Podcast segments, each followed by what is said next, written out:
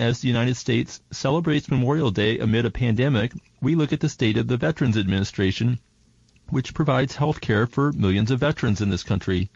According to our next guest, the VA is in declining health due to inadequate funding and a gradual process of privatization that is stripping the VA of even more of the resources that it needs to do its job. Essam Ati is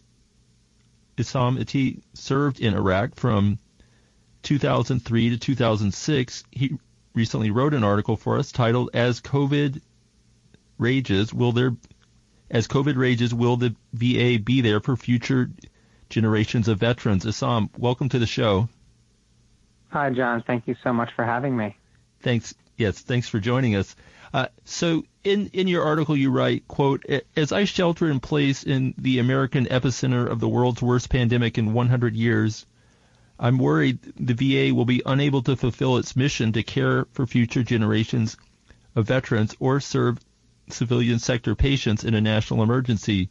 Uh, can you elaborate what, on what's been happening at the VA that leads you to believe this? Absolutely. So there's a couple of major transitions that have taken place legislatively that have affected the VA quite dramatically. Um, the first was the Choice Act, which took place under the George W. Bush administration, which was uh, sold to the American people as, or at least to the veteran community, as a way to improve veteran health care by allowing more flexibility and choice for veterans so that they could go to the private sector under certain circumstances. Uh, but what that did was it froze a lot of VA funding uh, specifically for external care so that the VA no longer had as much funding to spend internally on its needs. Um, and not only that, but it actually made uh, getting that external care much more uh, laborious for veterans when they needed it. So the VA had its hands tied to provide care, and then veterans had to jump through more complicated hoops to get care. Uh, the most recent iteration of this is something called the Mission Act, which was passed, uh, I believe, last year, 2019.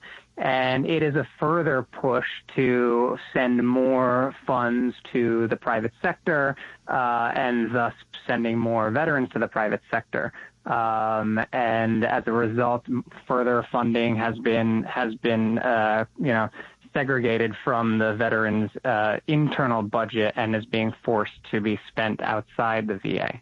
Um, just... The other thing, the other part of that quotation was about uh, the the VA serving the general public, and one of the things that people don't realize is the VA serves an integral role in pandemics and or national disasters by serving the general public. It's its fourth mission, and here in New York, all of the VA facilities during the height of the the COVID-19 crisis uh, a couple months ago opened their doors to the general public when private hospitals were too overwhelmed to take patients. Mm. And and can you describe uh, what you've seen uh, when you've sought out care, uh, both at the VA and when you've uh, entered these private uh, networks? Uh, what, what what are the results on the ground that you've experienced as someone who uses these services? Absolutely. So I've actually witnessed a couple things. Uh, like I said, I, I, the the hoops that you have to jump through to get some of this external care is a bit more rigorous than than the integrated system that exists within the VA. One of the things that's great about the VA is all of the all of the departments communicate with each other. All of your records are in one place. So if you see one doctor and go to another doctor, they know exactly what's going on.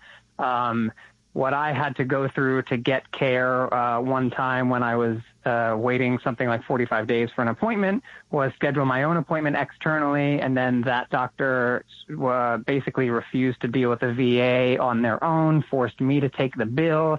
I ended up being the intermediary between the, the care provider and the Veterans Administration, and in the end, the Veterans Administration refused to pay the bill, so I got stuck with the, the multiple thousand dollar bill for this health care that should have been provided by the VA. Uh, and that was under the Choice Act.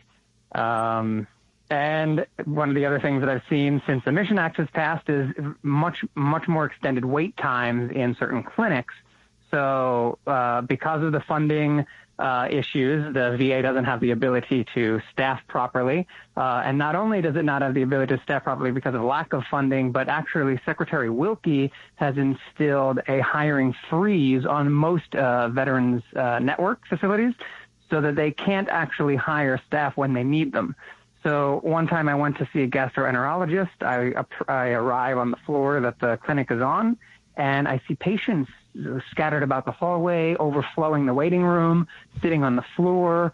And I realized they were all waiting for the same clinic. And that was because there was only one doctor on staff and the Veterans Administration did not have the flexibility to staff the, the, the clinic fully at that time. Mm. If this is uh, reforming the VA, I'd hate to see what uh, dismantling it looks like. But um, something uh, uh, you've mentioned before is that uh, you, during your time serving in Iraq, you saw all sorts of uh, privatization within the, the, the military itself and the profiteering that went on. Can you describe that a little bit, just to give us a sense of how what we're seeing at the VA is just sort of a continuation of uh, other trends? Yeah, I think this is something that's been taking place at the federal government level for a few administrations now, um, and perhaps since Reagan. I, I, mean, I don't know. I haven't been alive that long, but um, it's uh, when I was in Iraq, I noticed, you know, the the military is is designed to be fully self-sufficient, right? Uh, there's cooks and there's and there's laundry specialists and there's construction and there's intelligence and there's combat and there's everything, right? Um, but when you, in modern warfare, when you deploy, what you realize is companies like CACI and Lockheed Martin and Northrop Grumman and Kellogg Brown and Root and Halliburton and, and all of these large defense contractors are taking huge sums of money from the federal government and government contracts to do the jobs that the military is trained to do. And the military, because it is a federal government position, obviously pays less than the private sector. So in the end, the taxpayer is paying significantly more money for the services that the military should be doing uh, to, to outsource it to the private sector. And that's exactly what's taking place now with the healthcare system, with the Veterans Administration. Um, there's a huge push for privatization because everybody uh, on the right seems to think that government is terrible and we need to and we need to shrink it at all costs. Um, but what's going to happen in the end is it's going to cost the taxpayer more money because private sector doctors cost more money than VA doctors. So if we shut down the VA and send everybody to the private sector, it's going to end up being a bigger burden financially on our already totally bloated deficit. Uh, not to mention the fact that private sector doctors are not totally equipped to handle the issues that the VA is is uh, equipped to handle.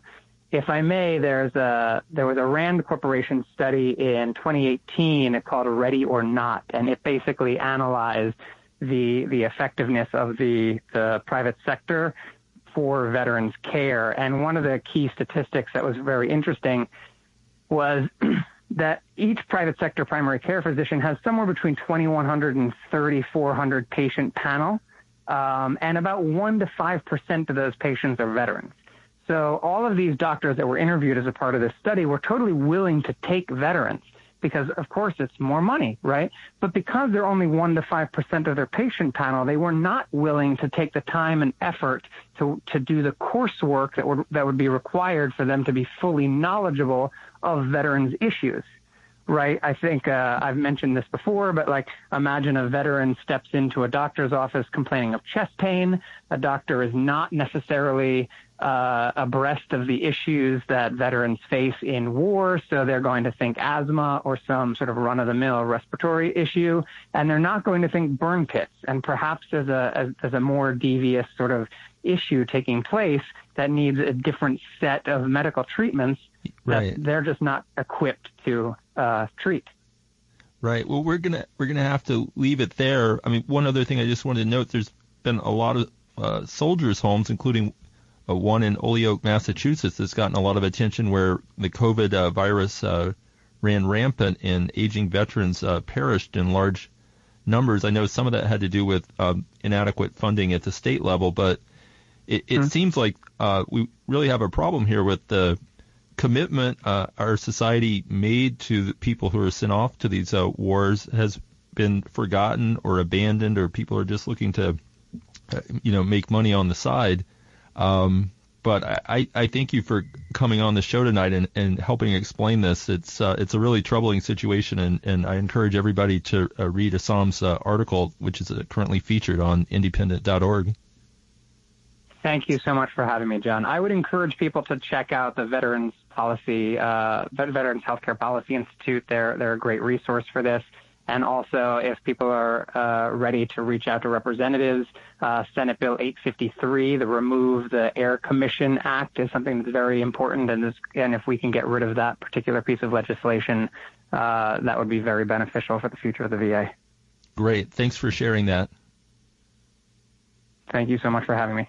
Okay. Thank you, Assam.